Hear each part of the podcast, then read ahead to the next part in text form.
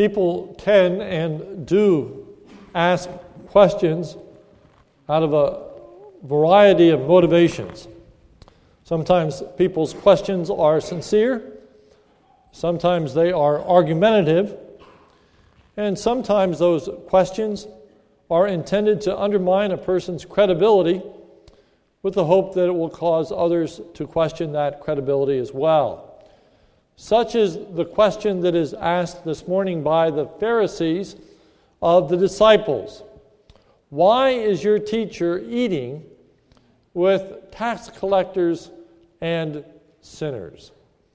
It is raised with a sneer and a disgust. Why would anyone who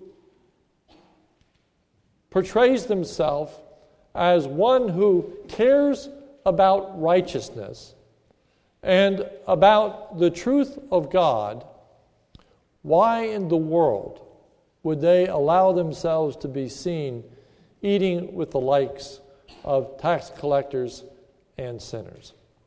That's the question of the Pharisees this morning.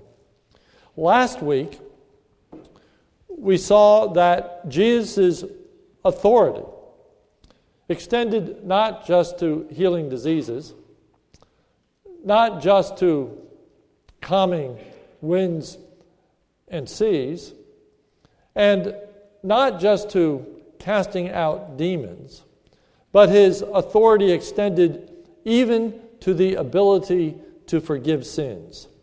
And so we had the situation in which that paralytic man was, laid, was let down through an opening in a roof in order for Jesus to heal him. But to everyone's surprise, before he healed him, Jesus said, Your sins are forgiven. This morning, we look at now a passage that practically teaches us what it means for sins to be forgiven. A practical illustration of Jesus administering forgiveness. So we look at various scenes from Matthew chapter 9. The opening scene is Jesus is calling Matthew to follow him. In your bulletin, you'll notice the uh, insert, and uh, there we have our passage in Matthew and the parallel passage in Mark and Luke, for we are going to derive some points from the parallel passages as well. But first, Jesus called Matthew to follow him. Notice Matthew 9 9. And as Jesus passed on from there, he saw a man called Matthew sitting in the tax office, and he, that is Jesus, said to him, Follow me. And he rose and followed him. So Jesus sees a man, and totally initiated by Jesus, Matthew doesn't appear to do anything or seek anything from Jesus, but totally initiated by Jesus, Jesus calls Matthew to follow him. And that call is issued specifically to Matthew. Elsewhere, he is referred to as Levi, Mark 2:14. And he passed by.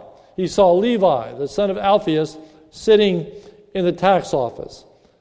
And um, again, in Luke chapter 5, verse 27, and after he went out and noticed a tax gatherer named Levi. He is called Matthew in our text to speak of the tremendous change brought about in his life through the work of the Lord Jesus Christ. Just as a Cephas becomes a Peter and Saul becomes a Paul, Levi becomes a Matthew. It speaks of his transformation of life. The word Matthew means a gift of Jehovah. How great was that transformation in the life of Levi that now he is called Matthew. Well, in our text in Luke chapter 5, verse 28, it says, And he, that is Levi or Matthew, left everything behind and rose and began to follow him. So he immediately left everything and then he started on a pilgrimage of following Jesus. This Levi or Matthew becomes one of the 12 apostles. He is the author of the gospel that we are studying, the gospel of Matthew. We are studying his book. Matthew chapter 10, verses 2 and 3 says, Now the names of the 12 apostles are these the first Simon, who is called Peter, and Andrew his brother, and James the son of Zebedee, and John his brother Philip and Bartholomew, Thomas, and Matthew, the tax collector. This Matthew obeys the call to follow Jesus. Jesus says, Follow me. And immediately, our text says he left everything behind, meaning no longer a tax collector. At that moment, his life changed and changed dramatically. It didn't change completely, it was the beginning of a change. For as it says in Luke chapter 5, verse 28, and began to follow Jesus.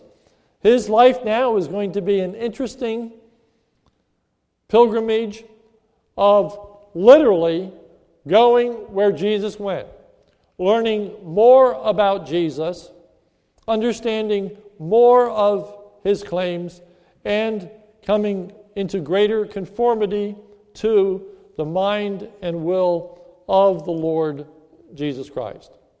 The scripture teaches that if a person comes into a saving relationship to Jesus Christ, there is a wonderful transformation in that individual's life. 2 Corinthians 5:17 says, "If a man be in Christ, he is a new creation.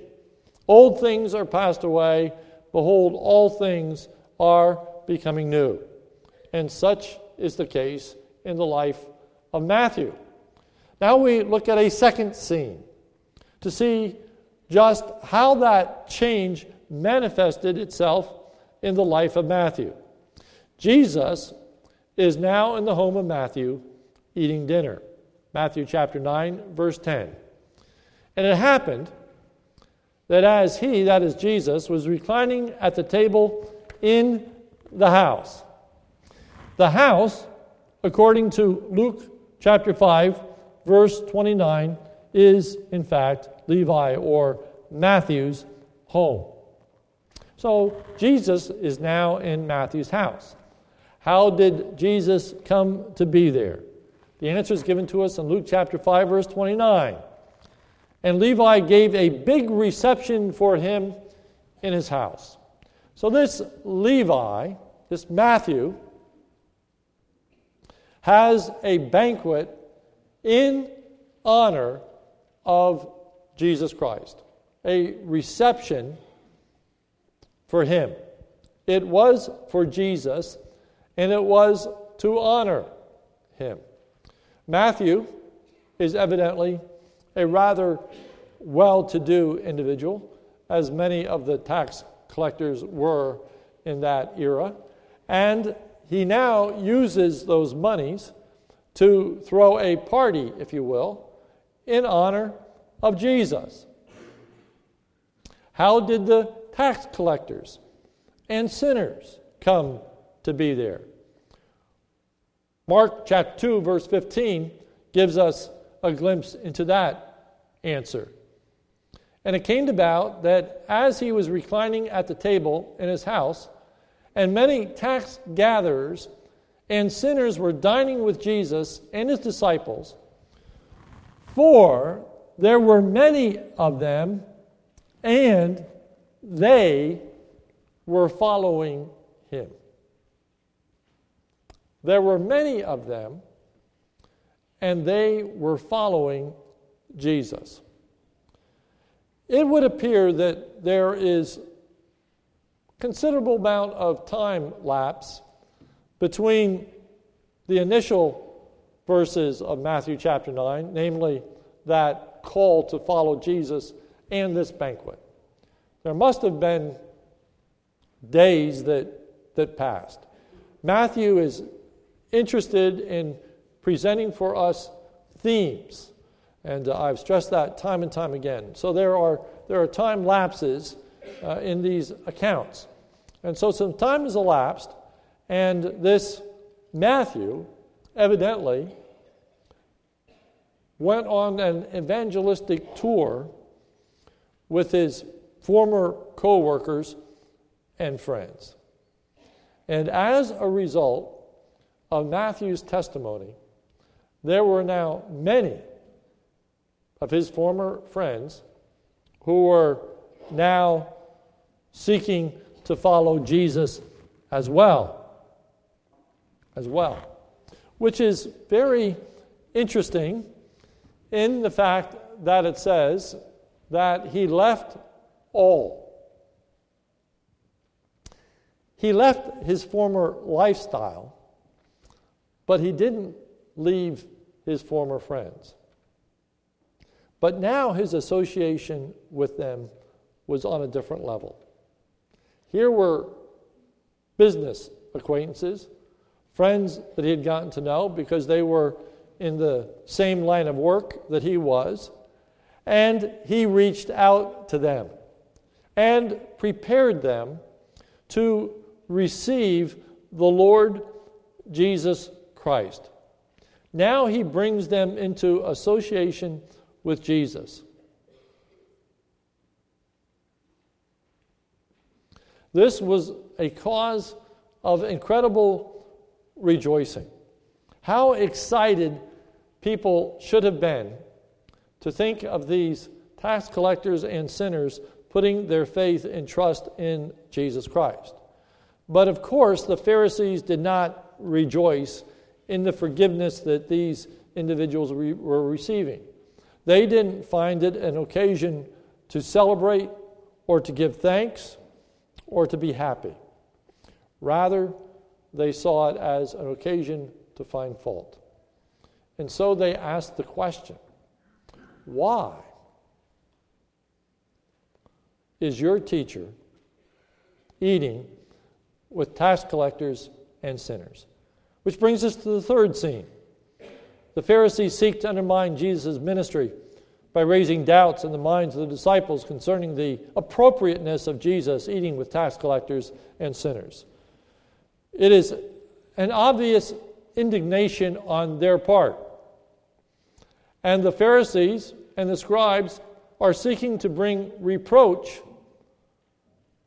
to the Lord Jesus and therefore approach the disciples. Notice Matthew chapter 9, verse 11. When the Pharisees saw this, they said to the disciples, they don't come directly to Jesus.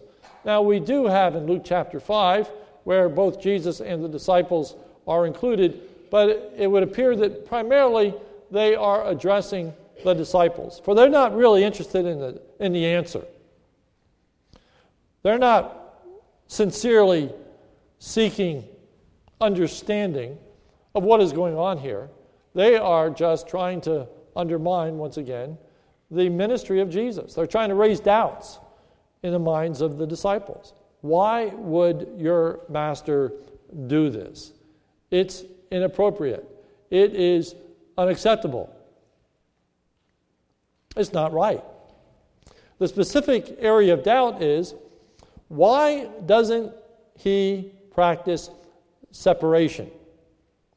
If your master is righteous, then why would he associate himself with tax collectors and sinners?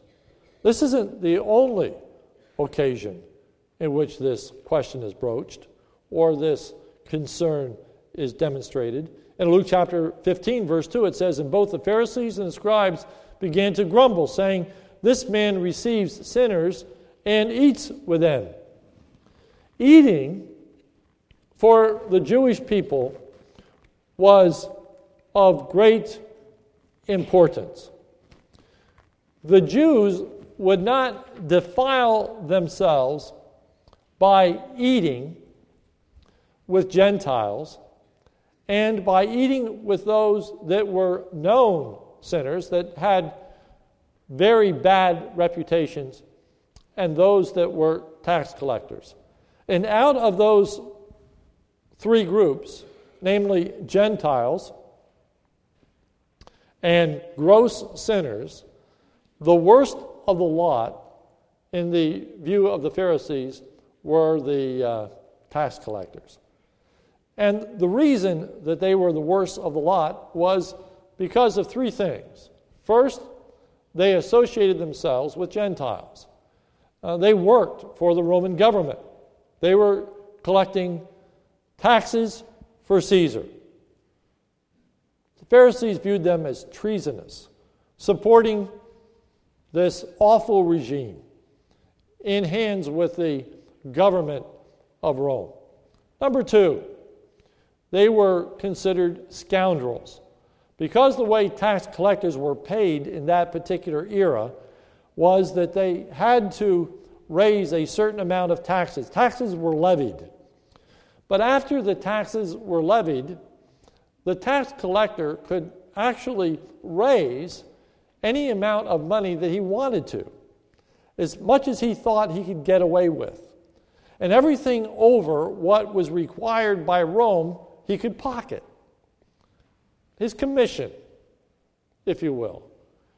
And so he was profiting from his Jewish kinsmen by exploiting them and taking from them even more taxes than were required. So they were a hated and despised group of individuals.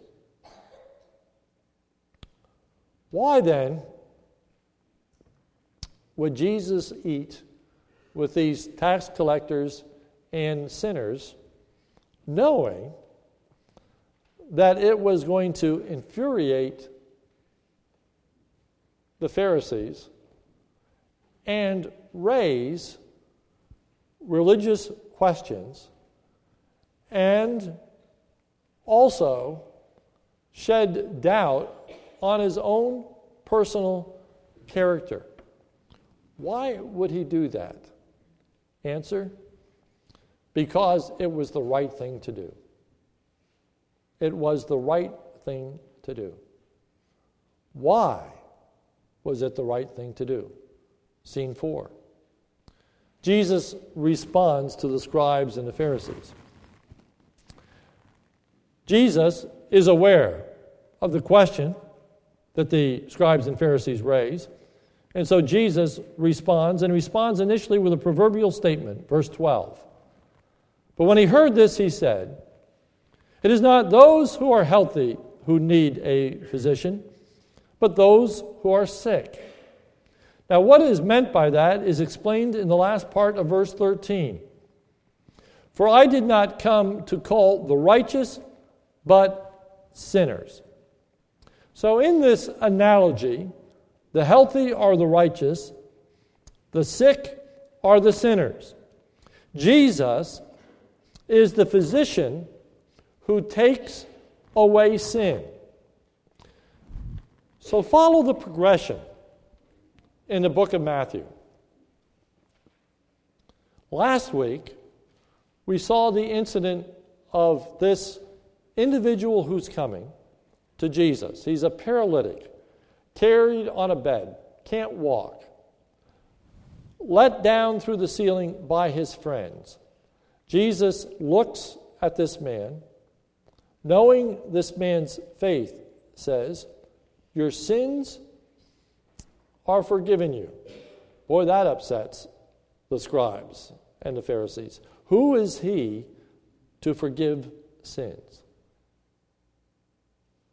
Then he says, which is easier to say? Your sins are forgiven you, or rise, take up your bed, and walk.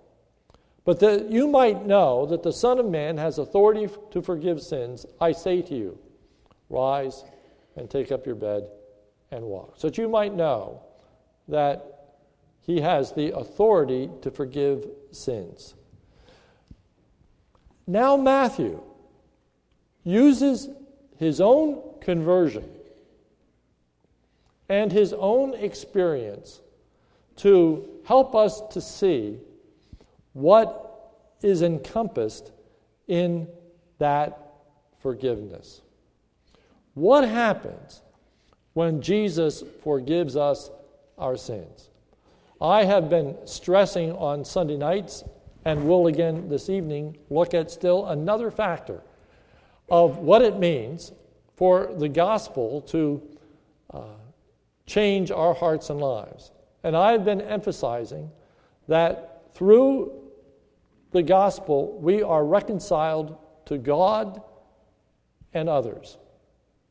That truth is now being lived out at a banquet in which Jesus is purposefully demonstrating that through faith in Him, they have been reconciled to Jesus and they have been reconciled to one another. Jesus takes away their sin. We are not to understand by his statement that the Pharisees are righteous and do not need forgiveness. Rather, we are to understand that Jesus came to bring the unrighteous into fellowship with himself and his disciples. True love for God is manifested in rejoicing and celebration over what God does in the life of an individual. Notice Matthew 9:13, but go and learn what this means. I desire compassion and not sacrifice. He doesn't want just outward wooden allegiance to himself. But he wants a heart that's transformed and is in a new relationship to himself. I have been stressing on Sunday nights that the very essence of sin is a failure to love God with all our heart and all our soul and all our mind, and secondly, to love our neighbor as ourself. Because we find in the book of Matthew that the first great commandment is this love the Lord your God with all your heart, with all your soul, and all your mind. And the second is like unto it love your neighbor as yourself. These Pharisees failed to love God and they failed to love others as themselves. They went through this wooden process of offering sacrifices, but their lives weren't transformed. Jesus came to transform lives and transform them, he did. And so we have this quotation from Hosea chapter 6, verse 6. Therefore, as in the preceding portion of Scripture, we are brought to the centrality of the forgiveness of sin in the ministry of Jesus. It is for this reason that he comes to call sinners, and that sinners are often the quickest to respond to him. Jesus said in Matthew 21 31, Truly I say to you, the tax collectors and harlots go into the kingdom of God before you. It was intended to be a rebuke. These tax collectors and sinners wanted to be reconciled to God and others. They knew that they were outcasts. They were reminded of that every single day. They knew that people of reputation wanted nothing to do with them. They knew that nobody wanted to eat with them. They knew that they were on the outside looking in. Now Jesus comes and tells them how they can be on the inside, how they can be made right with God and be made right with each other. And they welcome that message. And they acknowledge their sinfulness. And they come and put their faith and trust in Jesus Christ. And when He does, That reconciliation which he proclaimed is experienced. He invites them to sit down at table with him and to celebrate and to be welcomed into the presence of Jesus and his disciples. Here is a practical manifestation of a great theological truth. Turn with me back to Matthew chapter 8. Give you the context.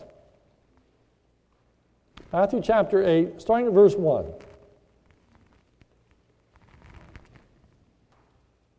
No, excuse me. Matthew chapter 8, starting verse 5. Matthew 8, 5. And when Jesus entered Capernaum, remember, he's in Capernaum again in the chapter that we're, we are in.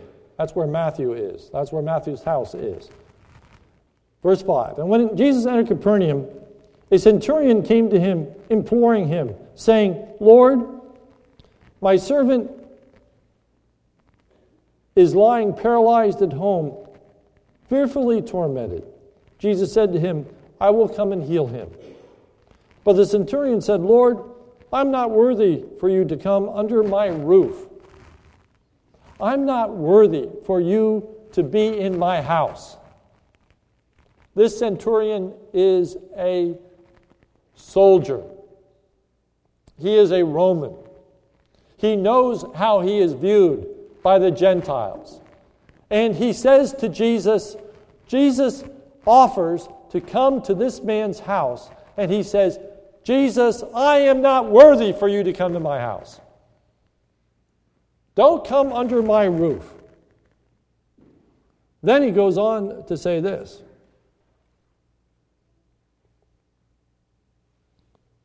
Verse 8 Just say the word, and my servant will be healed. For I also am a man under authority, with soldiers under me. And I say to this one, Go, and he goes, and to another, Come, and he comes. And to my slave, Do this, and he does it. Jesus' response, verse 10 Now, when Jesus heard this, he marveled and said to those who were following, First, truly I say to you, I have not found such great faith with anyone in Israel. I haven't found an Israelite who understands my authority like this man does. Then he says, verse 11, I say to you that many will come from east and west. Now, notice these words and recline at the table with Abraham, Isaac, and Jacob. I tell you,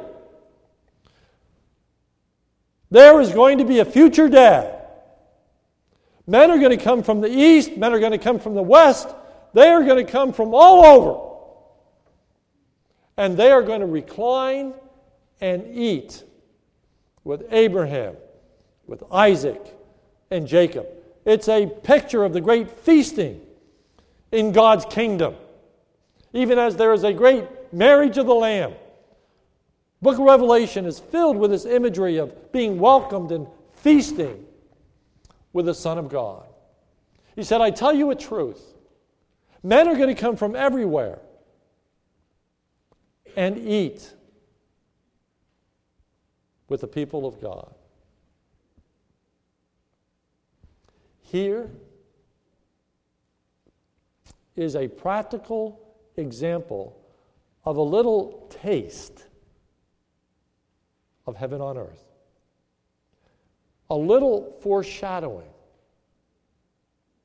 of what is going to take place the reality of it all. Where Jesus now reclines at table with tax collectors and sinners, while these Pharisees stand at a distance and grumble. I have not found such faith in Israel. Second element that really sets this narrative apart that is very striking to me is that it says that the reason that these tax collectors and sinners are there is because they are following Jesus.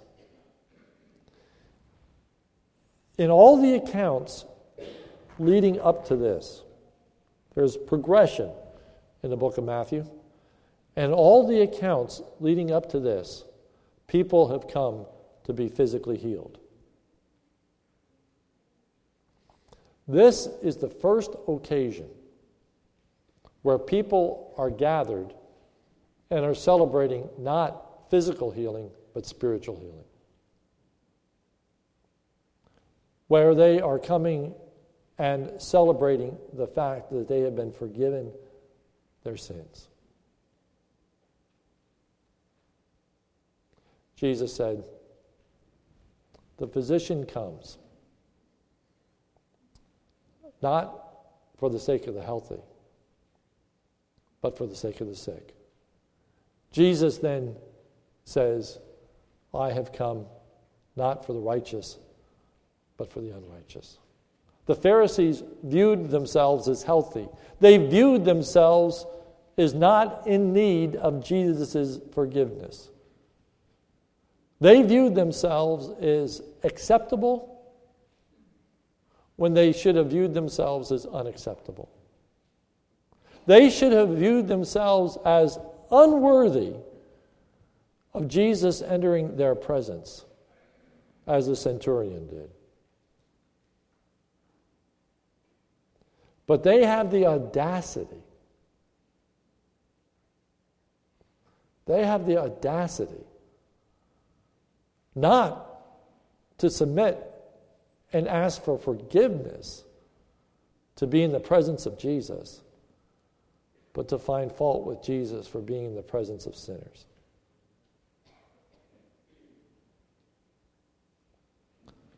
Little did they know the grace of God that He was in the presence of them.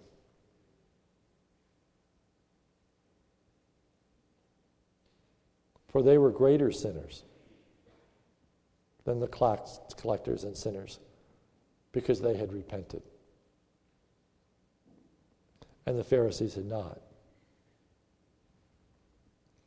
Here is theological truth put into practice. Here is the true meaning of what it means to be forgiven. They are reconciled to Jesus and they are reconciled to one another. It's a lesson that is hard to learn and unfortunately has to be learned repeatedly by the disciples.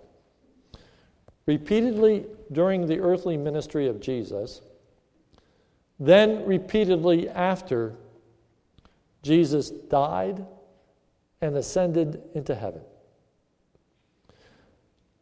Remember the story in the book of Acts. Cornelius, a Gentile who is converted.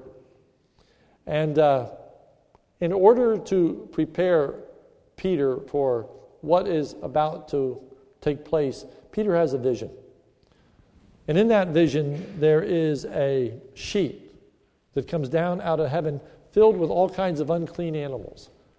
And Peter is told to rise and eat. And Peter says, But Lord, I've never eaten anything that is unclean. And Jesus says, What I've called clean, don't you call unclean. It was to prepare him to go and meet with Cornelius and to eat with him. Number of years later, the gospel is spreading. It's spreading to Gentiles. It spread, spreads to the area of Galatia.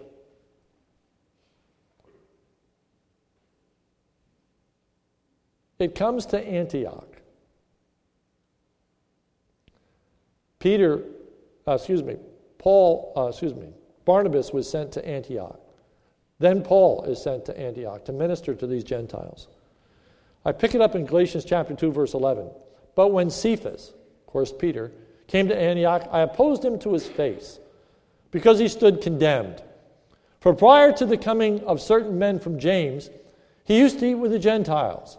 But when they came, he began to withdraw and hold himself aloof, fearing the party of the circumcision.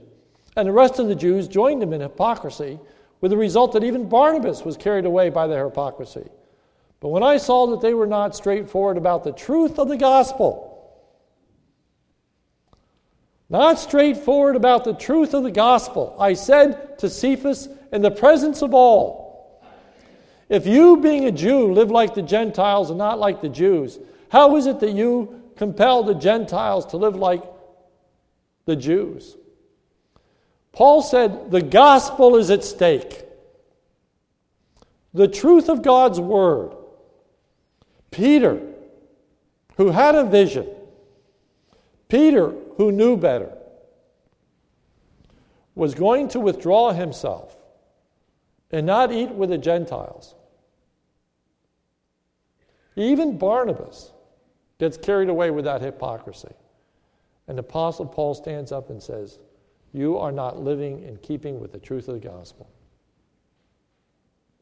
These brothers are forgiven. These brothers are accepted by God. If God accepts them, who are we to reject them? That's the truth of the gospel. Any son of God, any daughter of God, is a brother and sister to you and me. There is to be no difference. There is not to be looking down our nose at anyone. There is not to be any separation, any unwillingness to fully identify with anyone, regardless of their race, ethnicity, culture, background, whatever color of their skin, whatever their dialect, whether Hispanic, whatever the situation may be. And beyond that, no matter what their former lifestyle was.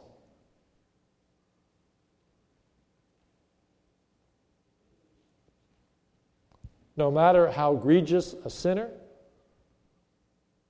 for them, tax collectors, sinners, prostitutes.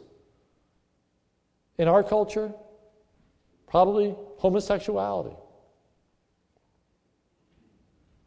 transgender, whatever. If people are forgiven, they are brothers and sisters in Christ. And most importantly, they can be forgiven. They can be forgiven. We have such a wonderful redemptive message to give. That people's sins, no matter what they are, can be forgiven. And in that forgiveness, they enjoy a right relationship with God and a right relationship with His people.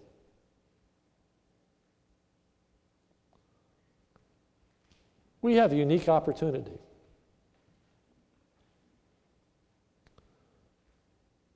Cultures don't change that much over the years. Jesus came and said, It's not the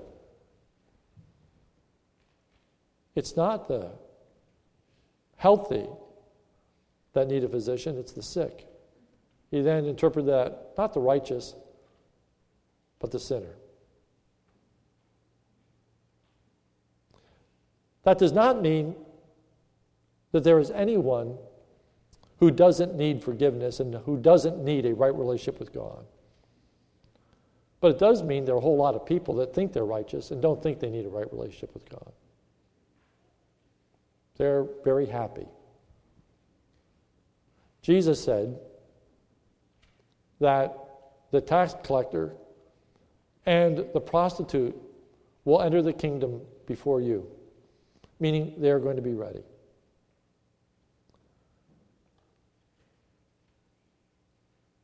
Some of the outcasts of our society, humanly speaking, are the people most primed and ready for the gospel. There are people out there that are desperately seeking to be accepted and welcomed into good society. Who view and know themselves to be outcasts. Who are reminded on a constant basis of their sinfulness. and don't know what to do. And we have this wonderful gospel of how their sins can be forgiven, how they can be right with God,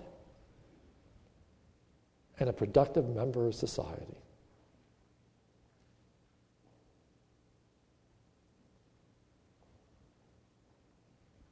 Here in this passage, Matthew is reaching his own.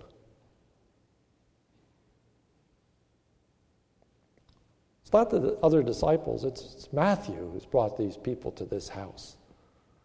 And they're celebrating. The Pharisees aren't even asked to reach these people. They're only asked to celebrate and rejoice that lives are being changed. I ask you, in this generation, where it would seem a misguided church loves to demean and deplore and put down segments of our society that are, yes, sick with sin. And yes, desperately in need of a Savior. But I think, unfortunately, fails to rejoice when people come to faith and welcome them into full fellowship and communion. May we rejoice in the salvation of all. And may we give great praise and honor and glory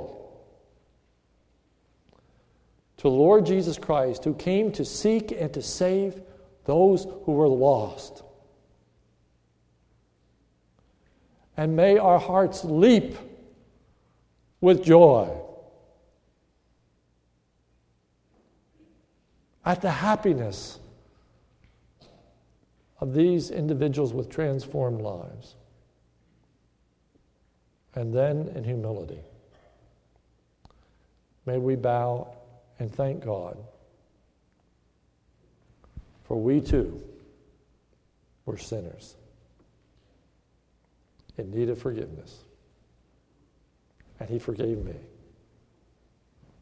and welcomed me and put me in a community of faith where people uphold me and support me and encourage me. Jesus forgives sin. Let's pray. Our Father, we thank you for a practical, demonstrable, life transforming act to teach us of what goes on in heaven is to be tasted on this earth. And just as people are going to come from the north and the south and east and the west to recline at table with you, so they are coming now. Just as we are going to rejoice in your presence with people of every tongue and tribe and people and nation, and we say that, and we say it with such joy. Oh Lord, may that manifest itself in our lives this very day.